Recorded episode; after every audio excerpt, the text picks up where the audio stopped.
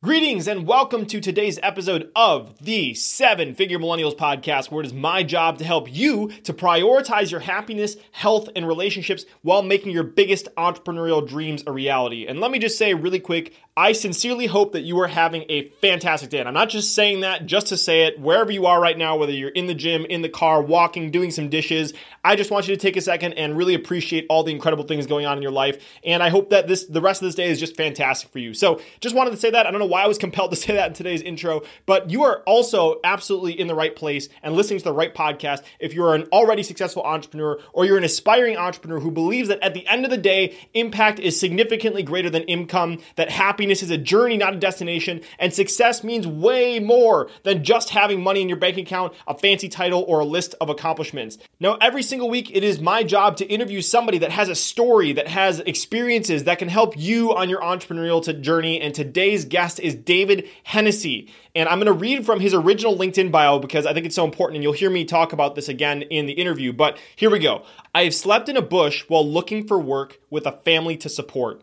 My loving dad and wonderful mother in law passed away. I was hit in two car accidents before I had a rock climbing accident and could not walk without intense pain for six months. And this all happened in a new country where I did not speak the language. I had hit rock bottom, but I managed to pull myself up by applying new and old skills that I knew could change my life for the better. I even recently ran my first marathon to test my body and started rock climbing again. So 20 years ago, David created a holistic personal development program called the Wonder Technique that has continued to evolve over the years. And David has presented the Wonder Technique at hundreds of workshops and seminars. And his goal is to give the fundamental tools of personal development to everyone on the planet. And as you can probably tell, he has an incredible story and he's leveraged these really simple tools to overcome extreme adversity in your life. So whatever you're going through, I know that there's a lesson that you can learn from David's incredible story. So in this episode, I want you to look out for three specific things. Number one, why after his rock climbing accident, David chose not to get surgery and the really cool things that he did to heal himself. Number two, I want you to listen to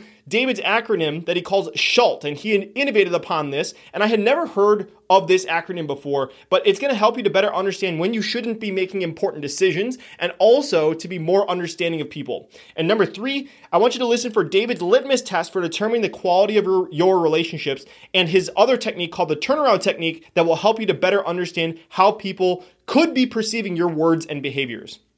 Also, I want to give a pre show listener shout out, which this week goes to Mick Shirley, who left a review on iTunes saying, Great interviewing, Brandon. Loved your bits of surprise background info and thorough research. You really made me think about, also made it fun, and that's about the best compliment one can make. Well done. So, if you haven't picked up on that, Mark was actually a guest on the show, and he did an incredible job leaving a review. So, thank you so much, Mark. And if you want to go check out that episode, that's Mark McShirley, and he is episode number 24, and you can learn about how he grew his business from $600,000 a year to 10 million in 4.5 years by using incredible things like playing with friction, focusing on simplicity. So all that stuff can be found in Mark's episode. But if you're a returning listener and you haven't had a chance to leave a review yet, please do so. Not only does it make my day, sincerely, it really does. I stop, I read every single one. I might read and give you a shout out in a future episode, and it also helps more people to discover the show. So if you are down for doing that, you can head to sevenfiguremillennials.com slash review to find out exactly how to leave a review. And I also give a little bonus gift as a thank you if you choose to leave an honest review. And it's going to show how I get some of these incredible guests on the show so that you can use the techniques that I've learned over all these years to get the connections that you need to grow your business. So again, all that can be found at sevenfiguremillennials.com slash review. So with all that said, please enjoy this incredible conversation and incredible story with David Hennessy. If you had to pick between A, making a ton of money, B, being happy, healthy, and surrounded with people you love, or C, making a meaningful impact on the world, which would you choose? The good news is that today we don't have to choose. So the question is how can entrepreneurs like you and me, who have a vision for our lives and aren't willing to settle for anything less, how can we become financially successful and have a big impact while prioritizing our happiness, health, and relationships? You and I are on a mission to find out, and we have an incredible journey ahead of us. My name is Brandon Fong, and welcome to the Seven Figure Millennials Podcast. All right, David, welcome to the show. Super excited to have you here. I am so excited to be here too, Brandon. It's great to be here. So, uh, first of all, I want to start by thanking Laura Moon. I know she listens to a uh, episode every once in a while, but I just want to say, thank Laura for introducing us. Yes. I was on Laura's podcast, and she asked me what I was looking for help for and who I wanted to be connected with. And I told her I'm always looking for people for the show and a bonus for people with crazy and empowering stories. And I think that's where you came to mind, uh, where that introduction. So, I, I would love to start by I'm going to read a section from your LinkedIn bio, and then we're going to Okay. kind of dive in and unpack a little bit. So, if that's okay with you, I'll just dive right in. So, I'll follow the uh, flow. it says. It says, I've slept in a bush while looking for work with a family to support. My loving dad and wonderful mother in law passed away. I was hit in two car accidents before I had a rock climbing accident and could not walk without, uh, without intense pain for six months. And it all happened in a new country where I did not speak the language. I had hit rock bottom, but I managed to pull myself up by applying new and old skills that I knew would change my life for the better. I even recently ran my first marathon to test my body and started rock climbing again. I have learned a lot over the last 20 years and I started since I started teaching the wonder technique and I want to share them with you. So there's a lot to unpack there. I'm sure people can already tell that there's a crazy story waiting for us, but I wanted to start Yes. by zooming in to one component of that story and we can kind of just go from there. So can you kind of set us set the scene, tell us why you were in a country where you didn't speak the language and then walk us through that day when you had that rock climbing accident? Okay, I ended up in France, which is where I'm speaking to you from right now.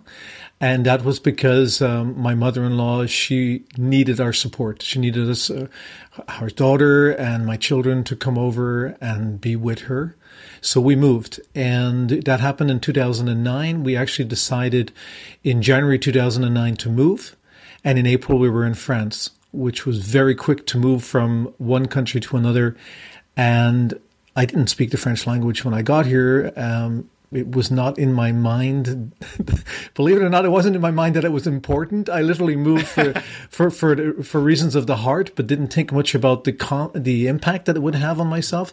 Especially, my children were very young at the time, moving to a country where not only did not speak the language, but I was living in Canada. For those people listening, British Columbia, Canada, so the west side where we don't speak French. Well, there's probably some French speaking people, but not so many. My experience has always been in the English language, and so when I moved to France, not only was I dealing with the language barrier, but a completely different legal system, a completely different medical system. I was literally like grounds. I was like I was a child lost in the dark.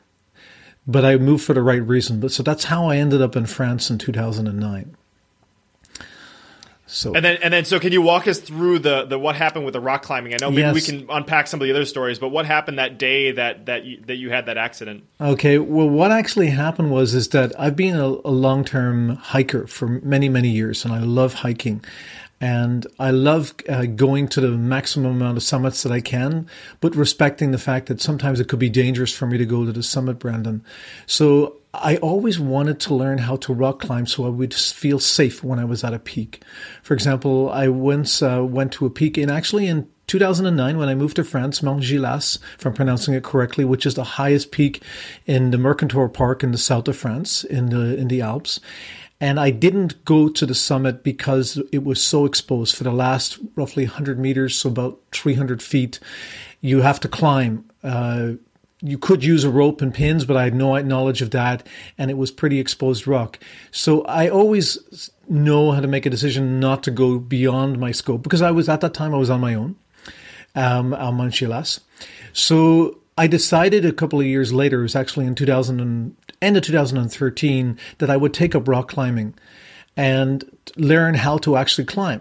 And one of the things that was unusual was because me learning to rock climb so that I could go up a mountain was also I needed to learn how to down climb because if you start climbing up a uh, like a, a small rock face and you realize eh, this is not the right way because they're not actually a pinned route, you have to down climb.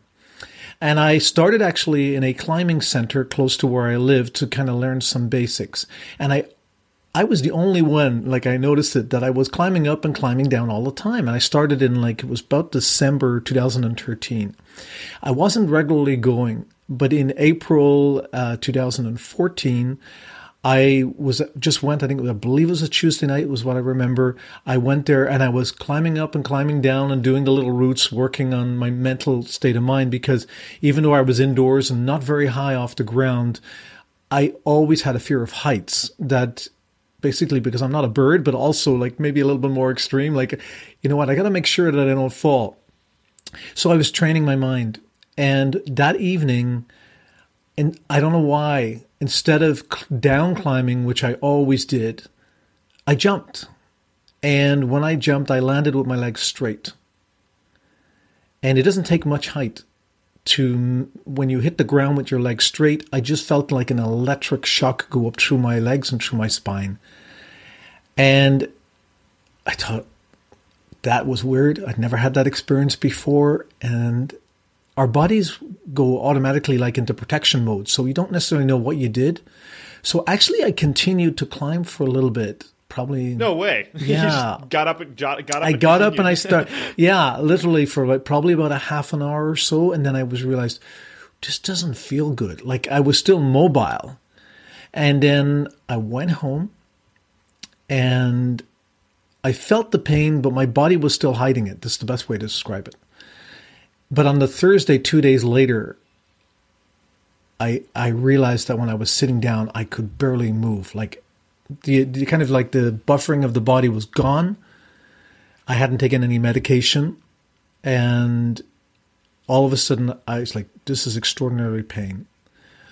So um, we went to the hospital I went in and I and it's really kind of good in France where they took me in, they put me inside a, an MRI machine, which is like a huge metal tube. For those people that might be familiar listening, and I always remember it the experience because while they're putting you into the machine, they have the radio on. And even though this was 2014 and I'd been living in France a few years, I still didn't really understand French that well. Although now my French is good enough to converse with people.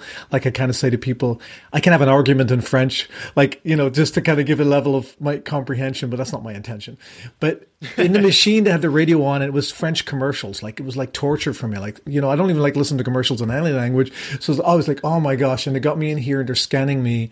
And what was really interesting was, is that right afterwards, they had a surgeon who took a look, like a, a, a doctor, but actually a trained surgeon who looked at the x-ray and said, well, you got two choices here. One of them is you've got to figure out the problem with your back. The other thing is you've got two huge hernias and you probably will need to be operated, but you can decide. And the most amazing part of that experience, actually, Brandon, was is that I was in intense pain. I did not want to have an operation because I knew two people who had serious back problems. In fact, one of them was my mother in law, who had prior to that moment in time had already passed away since I'd moved to France. And she'd had a massive back injury in her life. Um, yeah, I think that kind of takes me emotionally back to that moment. But when I was outside, I remember sitting in the passenger seat of the car and something happened that I will never forget.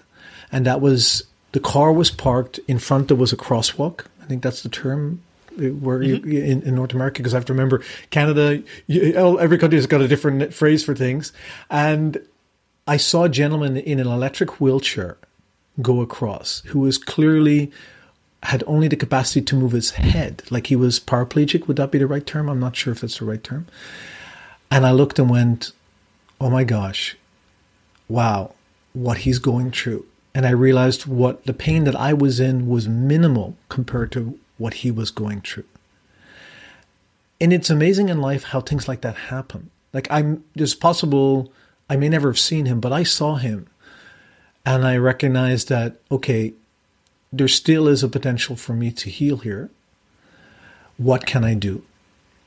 So that's the, that's that that leads you to the moment in time where then I had the diagnosis just before I was went outside that I either had to have an operation or figure out what I was going to do. But I knew if I can, I shall I go a little bit further into the future as yeah, to what happened? Okay, I knew as I lay on the couch, which was the only place with my legs up, trying to sleep at night, that I could try and sleep and deal with the pain. I was taking medication; it was not working, and I was a little afraid of taking too much painkillers because I wanted to know if if I was hurting my body by my movement because you know if you take too much medication you might do a movement that's wrong for your body so I was lying there thinking okay I've hiked for this long how can I support my family? What can I do? Because I felt really powerless. And I mean, it was already compounded in the fact that I was already in another country where I didn't really speak the language properly yet. And it, when I, because I'd worked in Canada for so long and business was easy for me. Like when I left uh, Canada in 2009, the prior year, which was actually the time when we had the financial crisis, that particular financial crisis, shall we say, I had the best business year of my life. And it was almost like, why would you leave a country when that, happened? But all of a sudden, I went from there to zero when I went to France because I didn't have work instantaneously because you have to build a business, right? And it, building a business when you don't have the language, it gets complicated. Then things were rolling along. I was starting to figure things out a little bit, and then this happened. So I, I, I lay on the couch and I remembered thinking in my mind, what can I do here? And I, I knew that I had to change how I looked at the world, what was going on in my mind, and how I was going to focus it. So I can go deeper into that as to what I did. So, yeah. yeah. So at that at that point, can you just you know I read the LinkedIn bio where you would explain a whole bunch of other stuff. So at this point mm-hmm. where you're sitting on the couch and you don't speak the language, you're injured with your back. This is after two car accidents yes. and the passing of your your father and your mother in law. Yes, correct. So we're we're at this point when you have all this stuff that's going on. You don't know what's happening, and now you have to pull yourself from the rock bottom. So was that like the the lowest of the low point? Was when you were sitting on the couch right there?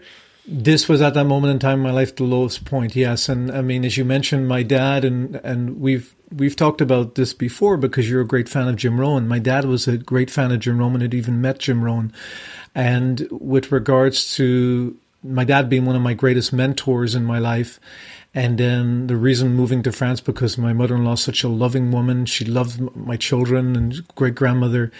And then like the the car accidents that I was in, I was in um, I was in a car stopped in traffic and someone ran into the back of, of me in a like what we call in, in France a scooter, which is I don't know what you call it in North America. It's like a motorbike, but it's one a speed. Motorcycle. Yeah, and uh, that guy was okay, but it was a kind of an accident. My back wasn't.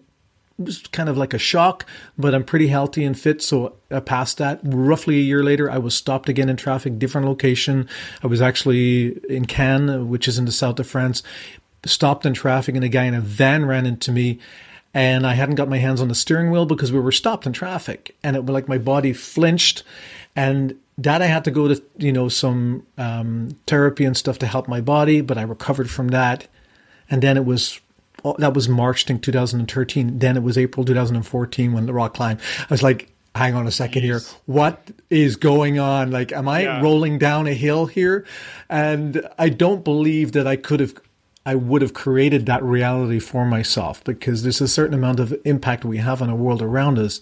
But clearly, I needed to learn something from this experience. And that was, even though, I mean, the program I created, the Wonder Technique, started in 2000. This is 14 years into my work in helping people with their minds and their bodies. But I have always been tested quite frequently, and I learn a lot from that experience. I, I do my very best to walk my talk, but this is really testing me because I'm a yeah, very so the... passionate person about hiking, and here I had a chance that I would never be able to walk without extreme pain again. Never considering the idea that when I hiked was, you know, I carry a big pack. I couldn't carry anything at that moment in time. Couldn't even carry my own weight. Yeah, so this was the universe's way of saying, "Prove that your wonder technique works, David." yes, let's get let's let's give you all this stuff. Now oh get out God. of it. yes. So so walk us through. So you're at that low point. What did you start to do? Because I know you have a whole bunch of content on resilience training. Obviously, yes. lots of that is stemmed from this experience of coming from this. So you know, how did you start to get your feet back underneath you, and and what did you start to do to make make your family safe and start bringing money in again? How did that how did all that unfold? Okay, um, what I did actually uh, it's a very good question, was just two things. One thing is I, I worked on my state of mind by listening to humor, what, reading comedy. Um, I remembered that um, there was an anatomy of, of um, an illness. Uh, was a book written many years ago where a gentleman had cured himself from an injury, uh, not an injury, but a, a illness that he had by using humor watching the Three Stooges.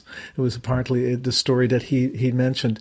And for me, so I started reading and looking at humor and just wanting to boost my mind, my state of mind, because I wasn't feeling that good. Okay, and I, I wasn't attending any sort of mental therapy, I was working on my own mind. And when you have young children and my ex-wife around, I'm like, I didn't want to be contaminating the life of other people around me by my state of mind.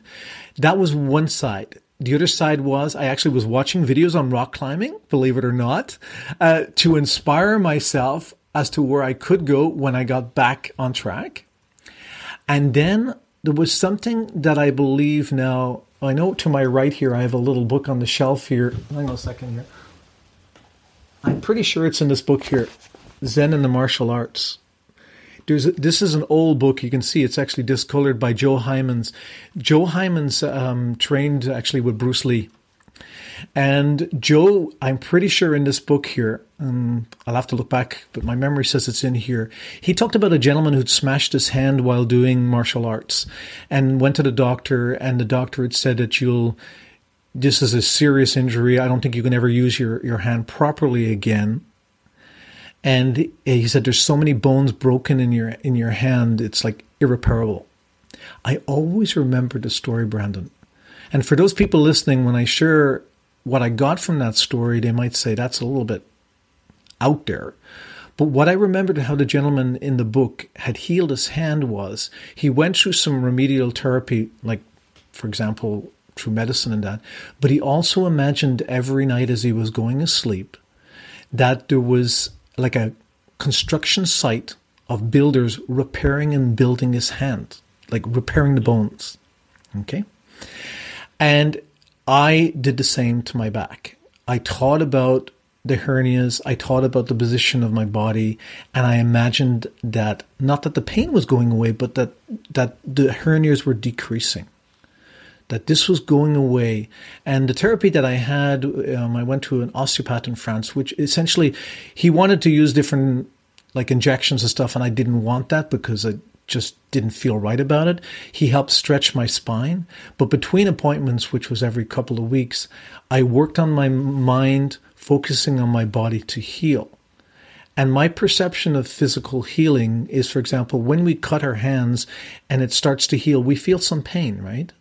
You know, when you feel the knitting and the scars coming together, the pain is part of the healing process. So I knew that some pain I would still experience as my back was healing, but I was working on my mind, which really governs my body. The body can't really change the mind so much, but the mind can change the body because the when we talk about the mind, we talk about the brain and everything. So I worked on that, and this was in this course started in in April 2014, and I set a goal in my mind actually that in six months' time I would be able to walk around what I call walking around the block where I lived. And that was my goal, even though I couldn't walk around the apartment at the time. And in October, I did it. I was able to have walk without serious pain around the block. And I was really curious. I wanted to know was I living with the hernia still and I just bypassed it? Or had it been reduced to two hernias, pardon me? So normally in France, you cannot get a scan done again once you've had an injury because it's already proven. But I found a doctor who was willing to write a, a prescription and ordinance in French uh, to get the scan done again because I wanted to know is it healing? And the scan was done. I still have both scans, and the hernias were shrunken, like they were they were almost gone. And as you That's mentioned incredible. later, a couple of years later, a friend of mine talked to me about, Hey, David, I'm thinking about doing a marathon. Would you like to do it? And I thought, hmm, if I could do a marathon and not have physical pain in my back, that would be a miracle.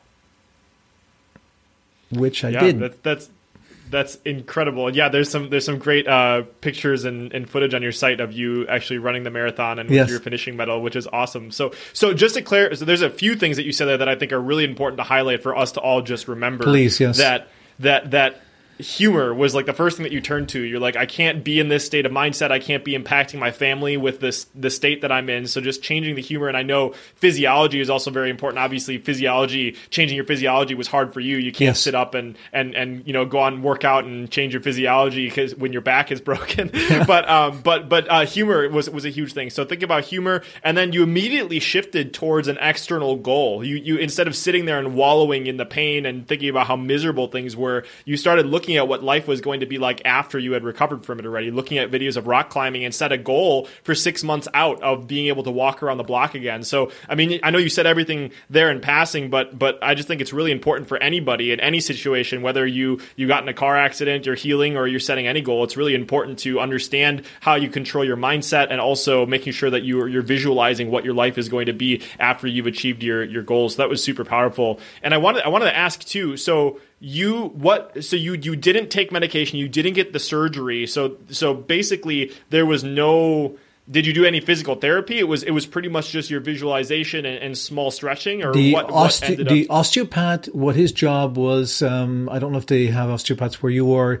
They, they, he basically he stretched my body. I would go to an appointment and he would stretch my spine, and uh, the idea is that so that the the hernia because the hernia is like is between the discs and it's pushing out to give it space to go in.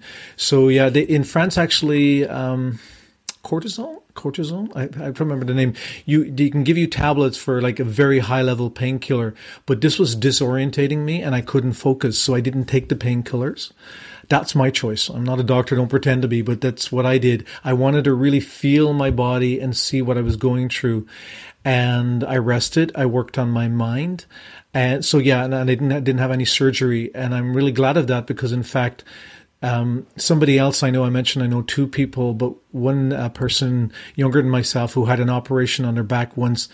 Two years later, they had to have the operation done again because it didn't work out. And so I was aware of that, that they'd had two operations.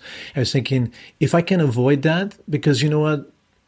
I know people who've had brain surgery, and it seems to be that doctors, surgeons can work on the brain easier than work on the back. It seems amazing, but the back is really, really tricky for to work on. And when people, so I, you know, I highly recommend to everybody out there, pay attention to your back. Like people that when when they bend down and pick up stuff, a lot of times people don't. The simple way of bending down and picking up stuff, that's not what happened to me uh, to cause the injury. But you can abuse your body over time when you're young and you think that it's okay, but you install a habit that's actually the wrong habit. And it people I've met people, you know, um, much, much, much younger than me who have hurt their back by just posture. Like I, I sit right now and I'm sitting in this chair and I'm sitting straight using my back. I'm not leaning on the back of the chair. And in fact, part of my recovery is what it's worth. As I started to work again, I was standing up pretty much all day because I couldn't sit down.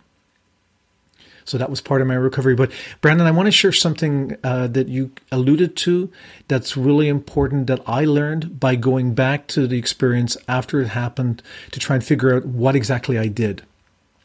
And this is um, what I call a little bit of a process of reverse engineering. When I when I was lying on the couch, I was thinking about what if I don't recover?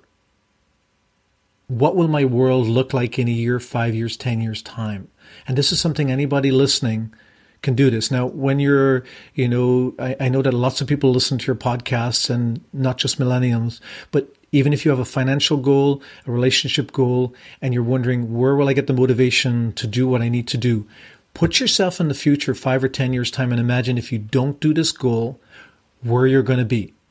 So I did this. I taught okay, I'm not going to be able to do any of the activities I love doing, hiking, being in the mountains, hiking with my family, because my children have always hiked with me. I've carried them up mountains and stuff. I'm not going to feel very good about this. So I made it so that moving to the future and resting in the same state of mind physically was going to be painful. Okay. And so I would say to people, like some people say, ah, yeah, it's a back injury, doesn't really matter. But imagine, you know, uh, uh in your mind where, okay, now you have children and they have grandchildren and they're your grandchildren. You can't even bend over to play with them because you've an injury. Or we're talking about money here. Okay, so yeah, one day I'll get around to saving, you know, 10% of my income or investing my money and, and spending below how much I earn. You know, people, most people spend more than beyond to say, well, I'll get a raise soon or I'm working on this great project. So we're borrowing a lot of money for the company. It'll all work out. But you should, you look at the idea and say, well, why don't I take control of my finances now? And then the compound effect to the future is great. And, or you look to the future 10 years and say, well, what if the product doesn't work out? Or what if I don't get the raise I anticipated? Or all those sort of things and gay, I know I need to get back to right now and start taking action now that's going to control my financial future, my relationship future, my health future, and use yeah. that as a motivation. So I that's what I, I did. I didn't realize it at the time. I know I taught about it, but now I know definitely that's one of the things that I use all the time in my life as I look, well, what if I don't take that action? What will be the impact long term, not short term, long term. That's huge. Yeah. And I think if you go, if anybody goes and studies some Stoicism, there's some core tenets of Stoic philosophy in there too. And anybody, one of my favorite YouTube videos or TED Talks of all time is Tim Ferriss's uh, fear setting exercise. And that's okay. one of the things he talks about is the, the cost of inaction. And that's just so powerful is because most of the time we think about the cost of taking an action and what the consequences are. But the, the, it is, it is, in your best interest to also consider the cost of inaction. Exactly what you said is like, if I do not take action on this, what will my life look like? Yes. And paint that in picture in your head so that it actually inspires you to move forward. And you started naturally transitioning into another topic that I know that that is, that is something you talk about a lot that I thought I'd be curious to dive into. You have this topic of resilience in advance. And so like that that was kind of what you were talking about is preparing yourself for, you know, things that might happen. Um, so can you maybe tell us a little bit about what resilience in advance is or maybe clarify if you already were telling us about resilience in advance without us having a name and label for it? yes. Thank you for noticing that. That's very perceptive. Resilient in advance to me is the idea of learning tools, habits, techniques in your life that you don't yet need to have. Like you're preempting the issue. So for example, when we take care of our health and well being when we're younger, it is kind of like building resilience in advance because that goes with us throughout our lives, the habits that we have. So we don't want to wait till we have a physiological or a mental issue to then start learning the tools. Because, for example, if you end up in a situation where, like for me, I did enter into that challenge with my back, but I had been working on the Wonder Technique for 14 years right? As you talked about, I did have a certain skill set. I was conscious of the fact that I needed to keep my body hydrated while I was healing through this injury. Hydration is really important. You need to have biological water inside the, the discs on the body. Like I was aware of all that. I was aware of the fact that as well, that eating certain foods, some foods that create more inflammation in the body. So I made sure that I, I, I mean, I have the habit for a long time, but that you're not eating inflammatory foods okay, without going too much into that. So that's resilience in advance for me is that you learn the habits and they become part and parcel of your life as a norm. So, and you embrace things in your life as well, that things that you enjoy. Like a lot of people say, you know what, I'll get around to exercising someday. Well, I'll say, well, find an exercise, Brandon, that you love to do and just do it. Like hiking to me, I love being out in nature. The side effect is the exercise the rock climbing, I don't do rock climbing now for exercise. I do it because I love doing it. I love the feeling of being on the rocks, trying to figure out the route and everything. So the resilience in advance is learning skills ahead of time. It could be as simple as I've mentioned before, having tools handy that can help you in case something happens. Um, like even if your car, if you have battery cables, a fire extinguisher in your home, I've used that example before. That's preparing you to be able to deal with something if something catastrophic happens. Yeah. You know? I love that. And to, to add a layer on top of this mm-hmm. too, this is a topic I actually I really love, but uh, Benjamin Hardy has this book called Willpower Doesn't Work. And one of my favorite things from learning from Ben directly and also from the book is he has this concept of I don't think it's Ben's, it's been around for a while, but it's all about environment engineering. Yes. So the idea behind this is like how can you create an environment where the natural byproduct of being a part of the environment results in you doing the thing that you want to do. So, kind of tying a whole bunch of things together. You were talking about resilience in advance when it comes to finances. Uh, another guest I had on the show was Patty Lawrence, and she was talking about uh, setting up six months of an emergency buffer of your overhead for your business Yes. in the case of an event. And like lots of people have learned this the hard way because of COVID. Yes. You know, and so that that is a perfect example of if you're looking at applying resilience in advance, how can you set up a automatic contribution to an emergency fund? It's pretty easy to do if you have any savings account. For sure. You can automatically contribute a few thousand bucks a month, five hundred bucks a month, uh, you know, whatever it is. So I would encourage anybody if they're if they're interested in leveraging this resilience in advance and setting yourself up so that you, you're not uh, in a situation where COVID happens and your your business gets swept underneath you. How can you start creating an environment where the natural byproduct of the environment is that you're setting yourself up to make sure that you can overcome crazy things if they do happen? Exactly. Actually, Brandon, to give a couple of more examples, and it's from my own life. When when we got locked down in France for the first time, a lot of people were running the stores to get certain things, whether it was toilet roll or canned food. I already had like like canned food as a backup. Like I- you know, I love fresh food, but I always had some backup. Like I had that. Finance, I had money put aside. I had the car. I always make sure that my car is at least half full of fuel. Okay. So I always like that. They're habits that you in, install over time. So when something happens, you're prepared. And Yeah. instead of running into crisis, like you said, when I when I moved to France, we did have savings, and if we didn't have the savings, it would have been even more of a, meltdown for me because you know running into the fact that I didn't have the language for the local country. So Yeah. yes, that's that all. There's a lot of stuff inside resilience in advance, and it's really about being prepared, but not being obsessive, but having those things in place, and you just take care of them. And you, it's like the fire extinguishers in the kitchen. Like if you walked into my kitchen right now, you see there's a fire extinguisher. I've never had to use it. But the beautiful thing about resilience in advance, if I just may add, is that often it gives you the capacity to help other people.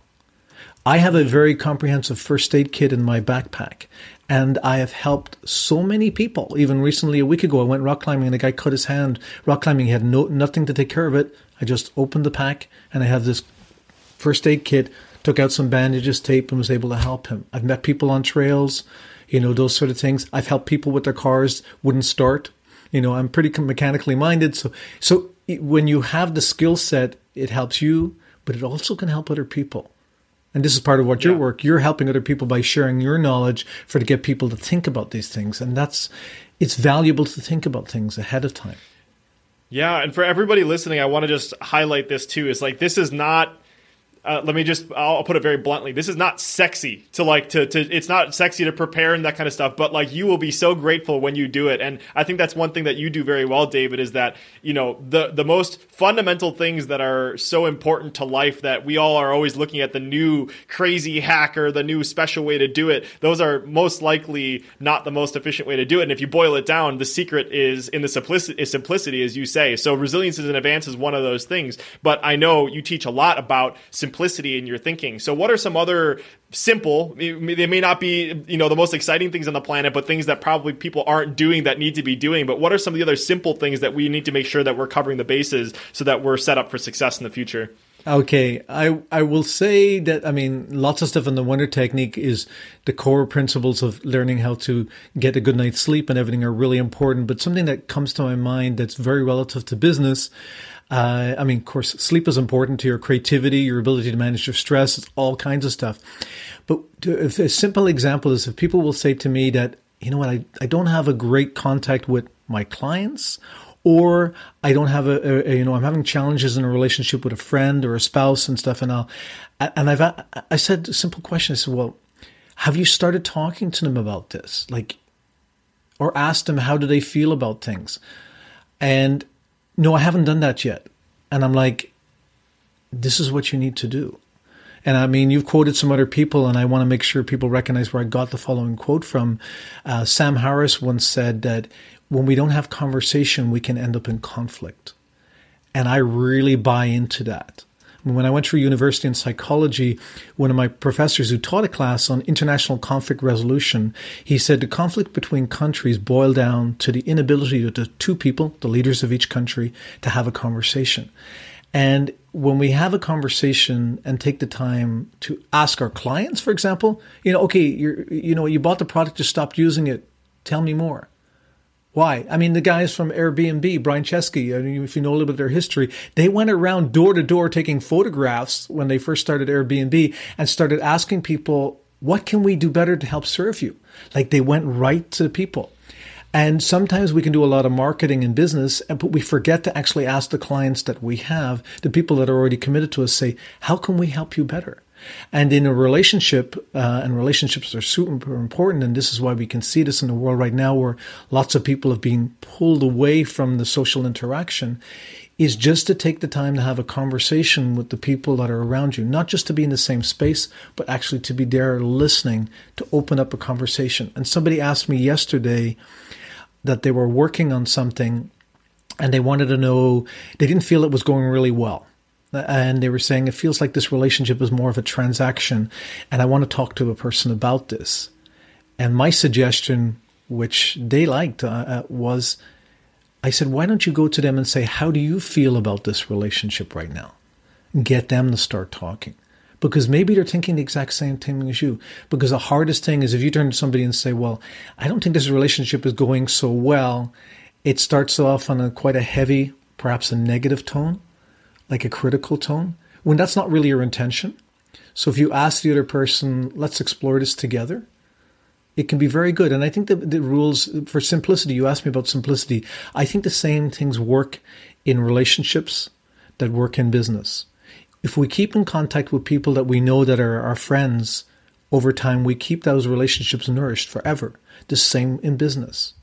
We don't just show up and, and say, you know, on Valentine's Day, buy a gift for the person that you're in love with.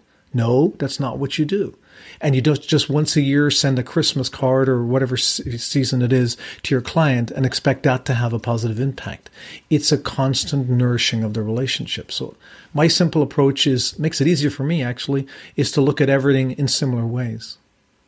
Yeah, that's so so powerful, and I love that you transition this into the concept of simplicity and relationships because just like a financial bank account, you have a human capital bank account. You know, like you know, you if you're listening to this, you're still in a job, or if your your business goes to shit, you yeah. know, like you're gonna want those relationships with the people that you that that, that are willing to help you. And to tie this all together, I, I shared this on a workshop that I did uh, last week, but um, the podcast, and I, I'm not saying everybody should have a podcast because a lot of work that goes into it. But this is a simple solution for me to develop incredible relationships with people. Because if you think about it, and going back to the environment engineering, just by the function of me having a podcast, I have like six or seven touch points to develop a relationship with someone. And, you know, so like it'll be the first time I meet them. It'll be the first conversation I have with them. It'll be inviting them on the show. It's their experience going through the, the onboarding process. It's the, the fact that I do, you know, two to 12 hours of research on somebody and I show up and I invest in that. So like those are all ways to invest in the relationship and then making it worth someone's time to, uh, you know, take the video content and the audio content and create blog content and, and just show that I'm investing in the relationship. And then where it goes even further is once I've had a you know hour long conversation with somebody, I can then connect them to other people that I've met on the show and just constantly do this over and over again. So I'm not looking for these short term gains or anything like that. I just know that if I keep depositing and keep adding value everywhere I can, it's going to pay off in the future. And so that's another example of resilience in advance plus environment engineering plus simplicity. It's that just by running a podcast without doing anything else outside of what I'm normally doing, I'm developing these relationships which will which will have long term benefits, uh, and you know not just benefits because I don't want to look at it as a transactional thing, but like I'll be developing incredible relationships with people just as a result of having a podcast. For sure, Brandon, and you, and it, the word that you keep on using, which is so important, is relationships. That's what life is all about. Really, we can take everything out and we leave just the relationships. That's what we crave as human beings. Business is about relationships. People work with people they want to work with that they feel good about because they have some form of relationship with them. It's not always about the price. You know, it's not always about the features. It's about, hey, I want to go to that store because I like that person. They're great to chat with. They pay attention. They listen to me. They, you know, yeah. these things are important. Yeah. Yeah, and if somebody wants to explore more on this topic of what Dave was talking about, I did an episode um, that was talking about with Joshua B. Lee. He's a LinkedIn guy, and he talks about how there's no such thing as B2B, no such thing as B2C. There's only H to H, human to human. And another conversation I was having in a mastermind a few weeks ago, somebody was talking about how they were like a nine figure entrepreneur, had done multiple huge companies. And he's like, eh, without a shadow of a doubt, every single time my company has failed, it's been because of some lack of communication, whether it's internally or whether it's like with the customers themselves. And so, yeah, I think, you, again, just talking about simplicity, if you boil it down, mm-hmm. at the end of the day, a business is run by humans. And so understanding how to develop these relationships, whether it's with clients or with the people that you're working with, is one of the ultimate ways to really grow a business that, that people don't talk about as a sexy strategy that much. exactly. And you know what? A lady told me the other day that works a lot with business people, uh, Brandon, she told me something which is very simple. She said that she hears people coming to her to, for marketing. They're looking for marketing, marketing, marketing. And when she talks to them a lot, she finds out that they don't follow up with their current clients. That's a common, very, because people are sometimes they feel afraid to call people that they already know in case they say, well, I don't really like the solution that you sold me or the product. Like it's, there's something, I don't know what, I can't explain that. But in fact, you when you reach back to the people you know, as we talked about a little bit earlier, you learn about your product and service, just like Brian Chesky from Airbnb. Like you learn what works in that and what you can improve, and that's okay. You have a relationship with them. And I, th- I wonder, I haven't looked at the math on this, how much people spend more on marketing than they spend on nourishing their relationships with people they already have. Mm-hmm. Yeah, that, that I'm actually having somebody on the show. Uh, he isn't officially booked yet, but um, he specifically specializes in customer success. And I love this as a topic too because and this is not the very the first time this has come up on the show, but like so many, especially early entrepreneurs, I think the only way to grow a business is by adding more marketing, more sales, and that kind of stuff. But there are so many ways to grow a business by leveraging your existing customer base, by finding inefficiencies inside of your business model, by rearranging certain things. And so I think that, that it's a really important thing to understand that if you're willing to look at things creatively uh, and also the relationships between the different components of your business, there's lots of ways to grow. And sure. uh, I know you you have a whole mini course on uh, on improving relationships. And yes. I was kind of curious. There are a few uh, bullet points that you had that might be interesting to talk about since we're on this topic. But you talk about four steps to resolve conflicts, the turnaround technique, destructive habits to avoid. So I'm just kind of curious of that of that mini course or some of the important things that you've learned about developing relationships over time. What are some things that you think would be really valuable for us to strengthen our relationships in our businesses? Well, this is really interesting. The turnaround technique is so simple in the sense that it's literally you turn around and look at yourself you put yourself, we used to say, in someone else's shoes. How would I respond to that? You know, I mean, if you've had the experience, and like, for example, the only social network that I'm really active on is LinkedIn, and sometimes somebody will reach out to me and immediately I get a sales pitch, the classic sales pitch. And I will say, you know what, actually, I, I don't need your service. It's okay. But they'll still come at me. They'll keep coming back to me. And then I'll say, you know what, Maybe you try somebody else, but I know what I need, and if I need it, I will let you know. So it's it's like turning it around and looking at would I want that to happen? That's the turnaround technique. It's so very simple. Like when you when yeah. you look at that, I mean, it applies in business, applies in in human interactions. How would I look at it if somebody, if you went to somebody and you just got really angry and told them like how upset I am because of X, Y, Z, and that, think about is that the way that you'd want someone else to treat you? How would you like to be treated? You know, to bring it into the world what you want. You give the example, model the behavior that you want to experience. Now, people may not give you the experience that you want to have, but it's our job to model what we want to have coming back to us. And that's all we can yeah. do with our lives. We cannot control people around us. We cannot influence, impact, change what they're going to do. We can just do the best that we can and be the best expression of who we are. So, yeah. And resolving uh, conflicts, uh, you mentioned a little bit about that. Uh, in that, there is is if you have a conflict between two people, one of the most important things, and you actually mentioned it earlier on, and of course I couldn't do it when I originally had the back injury, is physically changing your state. You know, if you're if you're feeling down and out, you know, you could go out and you could exercise. But if you're if you're in a moment in time where you're having a disagreement with somebody, it's very very valuable to have the courage to say, you know what, I'm not thinking so clearly right now. I need to exit this conversation. I can come back in a few minutes, or I can come back in an hour.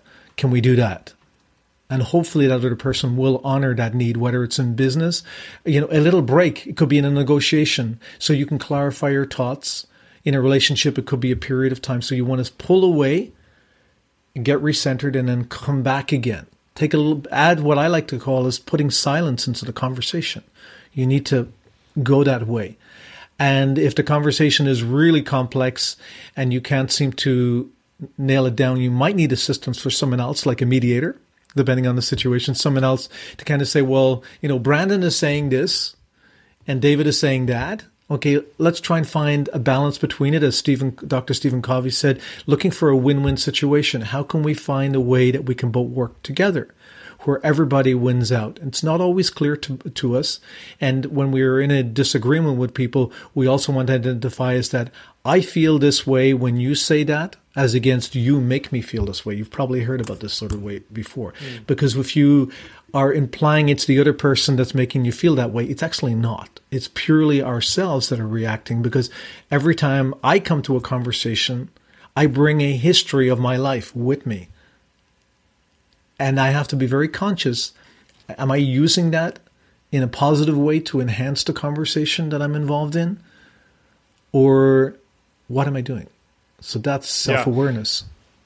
Yeah, and I think that's part. It's it's like a combination of the turnaround technique and also what you said about resolving conflicts. But this is something I've learned from one of my very dear friends, Jules. She's so good at this. Is like sometimes I'll mention a, a situation and she will say, okay, what what that person is talking about is not the real issue here. Because lots of times in conflicts, somebody will bring up a problem and they'll say this is the problem. But if you look the, the, the layers deeper, that you know, lots of times it's not the problem. What they said was the problem really isn't it, and they're pissed at something else that's yes. not even related. Yes. Uh, so under just under having that fundamental understanding that there may be factors in play that you may not fully understand is helps you to empathize and understand the situation better.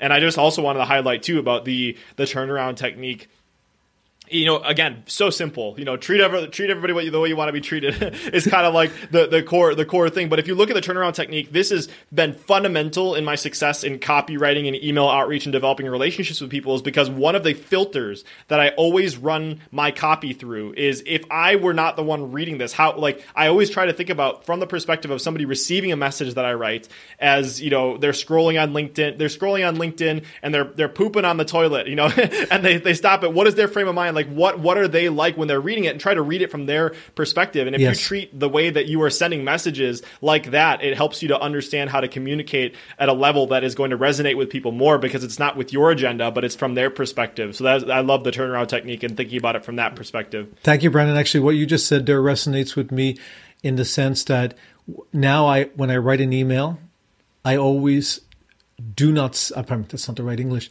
I don't send it right away I pause and go back, not only for grammatical reasons, but for to say, how does that sound?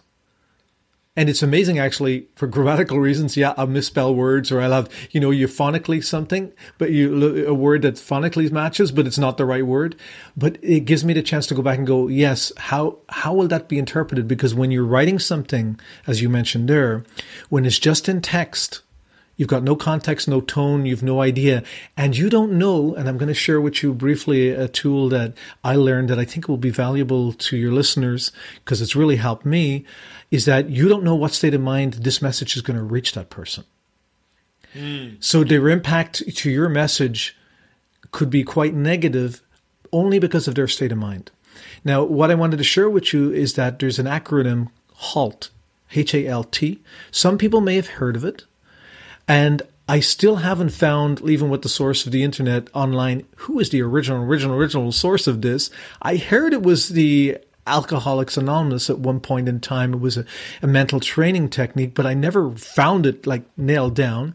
So I've looked at this acronym and I've actually added to it. David has taken the liberty to add to it, but I want to share with it. Cool, it's yours now. okay, here we go. Is that w- you do not make a decision, personal, business, when you're H hungry Okay.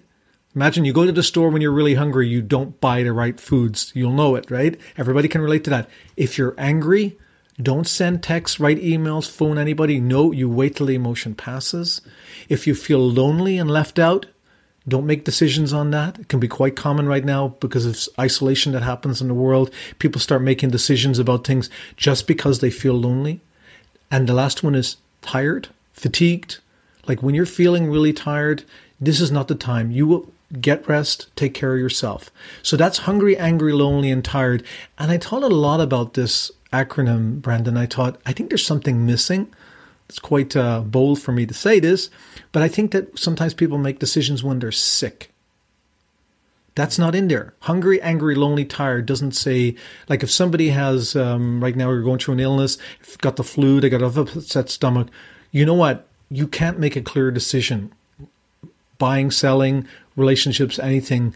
And remembering that people that you're interacting with, you don't know that they may be going through a period in time where they are hungry, angry, lonely, tired, or feeling sick, or it's a bad time of, of the year, the month, whatever it is. You don't know what's going on with them. So you kind of, you are aware of it for yourself, but also like when you say to somebody, I'd like to share something with you, is it the right time?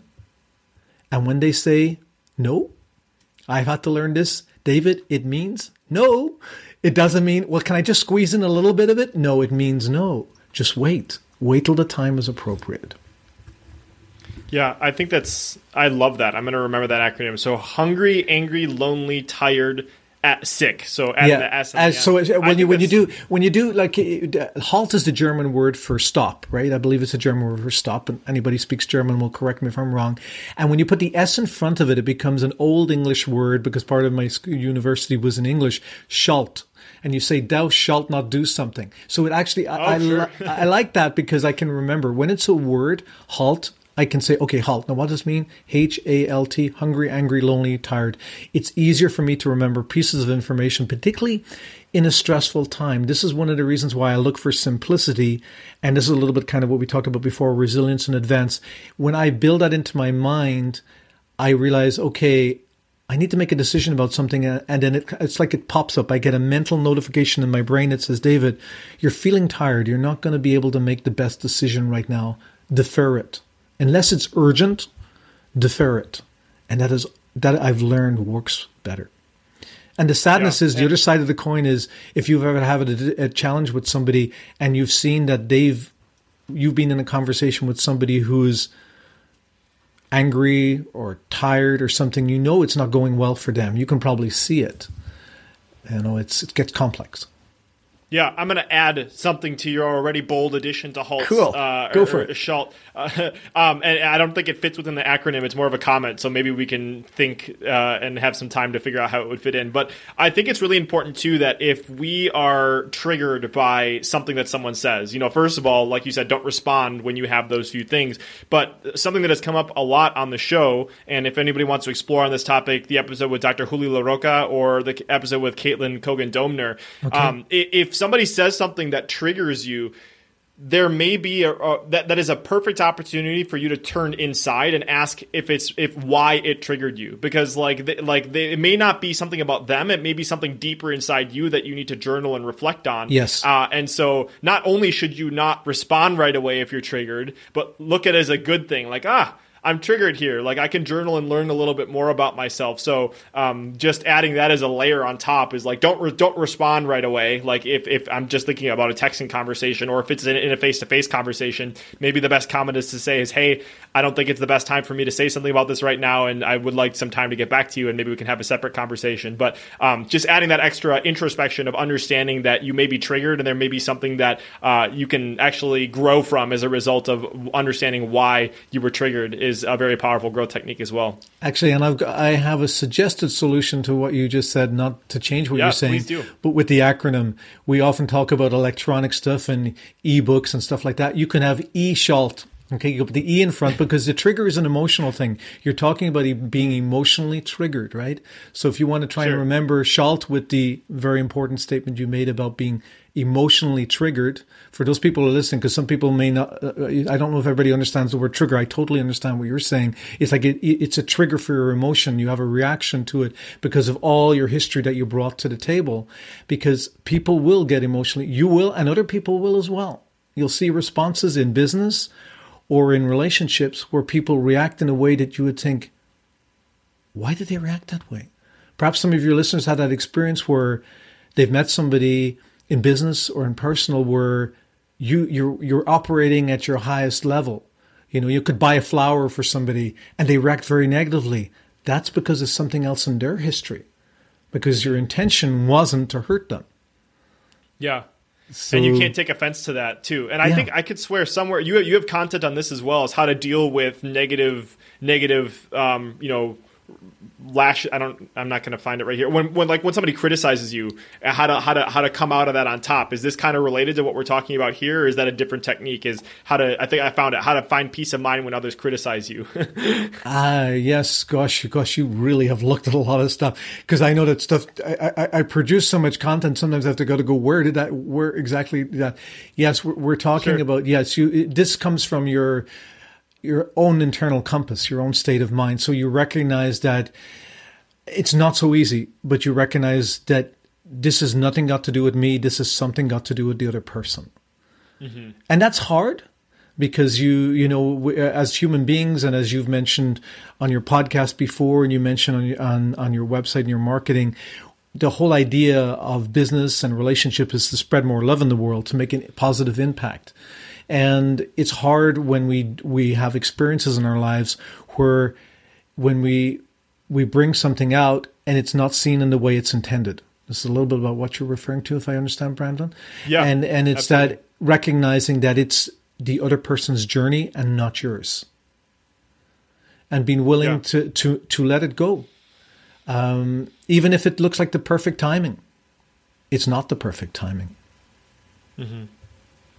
Yeah, and understanding when it's the right time to move on too. Yes. It's like a, obviously a difficult, difficult decision to make. But I, I, you know, I've recently had to have some of those conversations. They're never fun, but it, you always grow as a result of them. Yes, actually, and this this is uh, if I can, do we have time for to share two things that are one. Yes. Bit, yeah, okay, absolutely. let's go. Uh, when I was in uh, in Canada, for those people listening, when when I was working in Canada, I was simultaneously uh, doing a lot of public speaking through the Wonder Technique, but I was also working in business and real estate. That's for, for people to know. But I had two separate real estate careers. And it was really strange for people when they encounter me. You, you, you teach people health and wellness and mindset when you're working in real estate? Like it didn't match with their mind. But what had happened was the first real estate career I was involved in, and this would relate to people listening to about businesses, I was trying to sell to everybody that I met.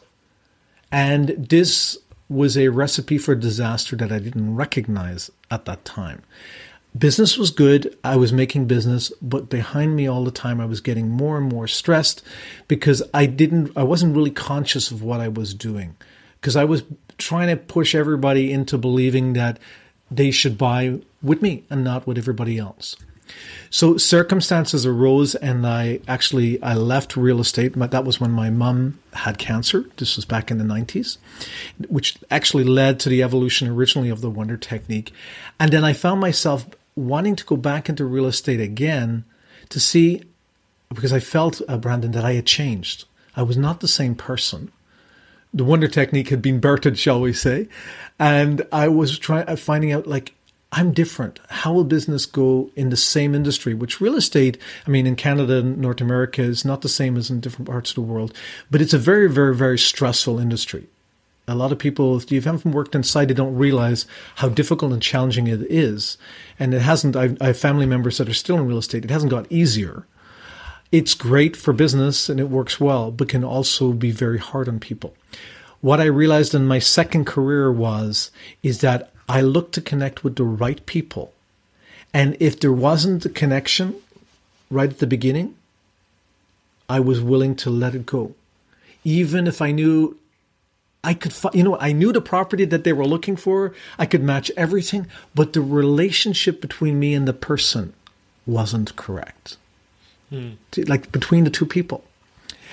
And that to me is very valuable for me to learn. And the same thing happens in relationships between friends, where you still may want to be, I may still want to be friends with somebody, but relationships in our lives sometimes have cycles that end. Like everything in life is cycles the seasons, the days, the sun rises, the sun sets, and everything. And I've learned with a little bit of wisdom that I have in my life, I smile at myself here, say, David, you still got a lot to learn, is that the whole idea that sometimes a, a relationship is over because there's a lesson learned that you can take away from it and it'll help me grow. I'm talking about me here, me grow so that I'm better prepared for the next relationships that I encounter. Yeah. It's not an easy thing Absolutely. for me to embrace, but does that make sense when I'm sharing? 100%. And I think I came across something else that you had said on another podcast I listened to that you were on. And it was kind of like you have like this litmus test on how to understand if it's um, a good relationship for you to pursue or not. And it yes. has to do with the energy. Do you want yes. to maybe share a little bit about yes. this? I think this was really good. Gosh, too. I'm very impressed with your research. When you, uh, the idea, and I probably picked this up from somebody else because I learned from a lot of people, when you spend time with people and you leave the conversation or the experience you're with them, if you leave feeling like you've lost energy, like you feel down, like you can feel a drain, there's something not good about that experience. If you leave and you just feel kind of like the same, that's great. But in a lot of cases, you're in, you know, it's a great experience when you leave and you just feel better because you talk to that person. You know, yesterday afternoon, I had a conversation with a friend of mine. I hadn't seen her in a long time because of her work schedule and because of issues around COVID and all these kind of things. I hadn't seen her in person in a long time. We sat down, we had a conversation like we hadn't hadn't left the conversation for like two, three hours. And it was just fantastic. And she's doing great. And I left the conversation feeling so good afterwards. And that shows me that this is a good friendship you know? Yeah. So it, it, it's a good it's a it's a litmus test as you said to look at things. And as where am i in this experience with other people? If you feel like there's a kind of a energy where it feels like tense and not so good that can be in business that can be personal listen to that you know, I say, listen, my friends, listen, what is going on there? Are you trying to be somebody else in that business transaction or in the business relationship or in the personal? Like some people would say, I'm, I'm going to act this way so that I can get this person to do this. Well, why are you doing that? Well, because I learned it in a technique that I should do this. Well, that's, is that really you? Well, not really, but I think it might work. You're not really yourself. And this is when people talk about authenticity and being yourself, because you can only be yourself. And that's I that was something for me in my own life. Is I know my mom always says to me that uh, David's like an open book. I don't change when I move to a different environment. And when I recognize that, even though other people around me when I grew up, Brandon, would say to me, when you're at home, you act one way. When you're in business, you're one way. With your friends, a different way. I can, I've never been able to relate to this. And when I try to do that in my life, I was so stressed out. It was unbelievable because I was like, how am I supposed to act in this situation? So when I just decided to be myself everywhere, life got easier. Yeah. Yeah, and I thank you for sharing that. And just to kind of highlight the the litmus test, so this is something that I'm experimenting with more and more in my life is is just listening more to my body's reaction to things because I think it's really yes. easy to ignore that your body is giving you input, you know, like on, on a decision, just as simple as your energy levels, but also like if you feel a pain in a certain area of your body, that could be an indicator and kind of tying it back to relationships and client selection, what you're saying too. Uh, my my dear friend Jules says all the time, client selection is the game. Like it really is the game. Like uh, and and and in the episode I did with Jules, she was talking about her uncle that um, was a professional poker player, and you can get distracted for years playing ten thousand dollar hands, and if you constantly play ten thousand dollar hands, you miss the opportunity for the hundred thousand dollar hands. You know, so if you're constantly ignoring your body, what your body is saying, or what your energy levels are saying about someone, maybe you're picking up those ten thousand dollar hands that are distracting you for something that's bigger. So oftentimes I think as entrepreneurs, it's easy to get distracted and wants to say to yes to everything. But if your body's screaming at you otherwise, it's really important to learn how to listen to that because there's probably some truth to it. You've made a very, very, very, I mean, you've made a lot of valid points, but this is extremely important what you just mentioned, Brandon, because that conversation that I had yesterday with this friend, she had to change, she told me, she changed her whole perspective on things in her life and it's a personal thing. She has a new relationship that's been going extraordinarily well now. And her body had been manifesting prior to this relationship illness. That that's that's very very interesting because our bodies will tell us like in different ways. Stop, pay attention. I'm you know, we're yelling and screaming, and some people believe this, Some people don't believe this at all. But I know that Louise Hay, many, many years ago, she started talking about that, is that our, our, our body will manifest something that shows something to do with our, our mind because we can ignore a lot of stuff. But, uh, you know, it could be, you know, people might say, uh, it, this is a pain in my back, right? Which like, why are you having that pain? You might feel, you know, maybe pain, uh, their throat hurts. What is going on? They feel that they cannot communicate. Like there can be a relationship from that. So mm. to think about what is going on here.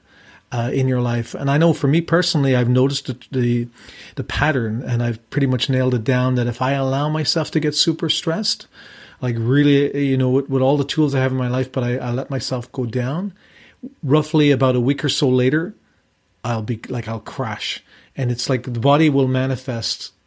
Like I wasn't listening to it, and finally, when I pause, it will say, "I'm taking you out of the game here." And I'm very grateful for my health has been really good for, for quite a while now because I pay more attention to that.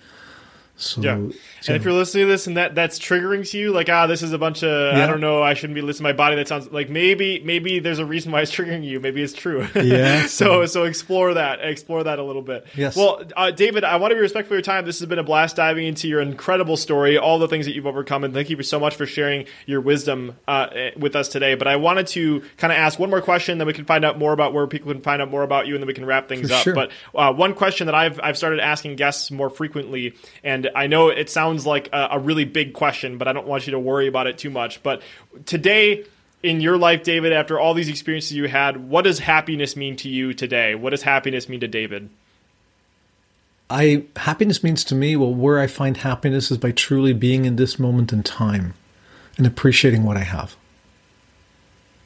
That's it. Love that. Not going to add anything else to it. Very, very simple. Very simple. I think uh, that, that's that's my takeaway from every single time somebody gives an answer to that. It's like you you do you don't need anything to, to have that. it doesn't require anything else. You could just do it right now. You yes. can be grateful. You could be you could be in the present moment. So thank you for sharing that. Uh, well, David, where can people find out more if they've enjoyed this conversation? Where they can where can they find out more about the incredible work that you're doing today? The very simplest way possible is the wondertechnique.com just as it sounds, is my website online. That's where everything is. The easiest way to find me. I'm not, as I mentioned before, I am on LinkedIn, but I'm not active on Facebook or Instagram because that's a time management thing for me. I give everything, sure. and it's on the Wonder Technique, so they can find everything about me there. Awesome. Thank you so much. And if you're listening to this and this is your very, very first episode, I just wanted to say welcome. Thanks for hanging out with me and David today. It's been it's been an honor to have you hanging out with us, and I hope you become a regular listener or subscriber. And I bring on incredible people like David all the time. So as you can tell, we like to go deep here. This isn't some surface level stuff. And if you're returning, I also want to say thank you. You are what makes this possible. I truly appreciate you. And whether you're new or returning, I need you to do me a favor, and that favor is if you've listened to something today that David has shared that has impacted you or that you know could impact a friend, please hit that share button and share it with them. My life has absolutely been changed by podcast podcasts that my friends have shared with me. So you know whether it's whether it was David's story on how he overcome the, all the crazy deaths that he had to go through, or the car accidents, or the rock climbing, or his his thoughts on relationships. Somebody can be changed if you share this with them. So please go ahead and do that. And um, if you do that, it'll really make both David and my day. But besides that, David, thank you so much for coming on. I really appreciate you. This has been a blast, and I look forward to continuing the conversation. Thank you, Brandon, and thank you to everybody who's listening. As I like to say, when you take the time to listen, you're giving me a piece of your life, and I Hey, it's Brandon here again, and I have a quick favor to ask before you head off, and that is if you are listening to my voice right now and you are currently using either Apple Podcasts or Spotify, it would help me a ton if you could stop what you're doing, take five seconds to tap the number of stars that you think the show deserves. So if you're on Spotify, there's a place to add a star rating right underneath the name of the show. And if you're listening on Apple, just scroll down where you're seeing all the episodes and there's something that says tap to rate. Just tap the number of the stars that you think the show deserves. And you may not know this, but I typically spend over five hours of my own time each week just researching a guest on the show. And then there's the time that's spent recording the show, the intro, reaching out to new guests, and of course, all the editing, publishing, promoting that my amazing wife and high school sweetheart Leah helps me to manage. So, all that to say, there's a lot that goes on just to get to the point where you listen to this episode. So, if you appreciate the content and have 10, 5 to 10 seconds to spare, it would help a ton if you could leave a quick rating on the show. Extra credit if you choose to leave a review, but just tapping whatever stars you feel the show deserves helps a ton and it takes so little time. So, whether You choose to do that or not, I so appreciate you, and I'll talk with you soon.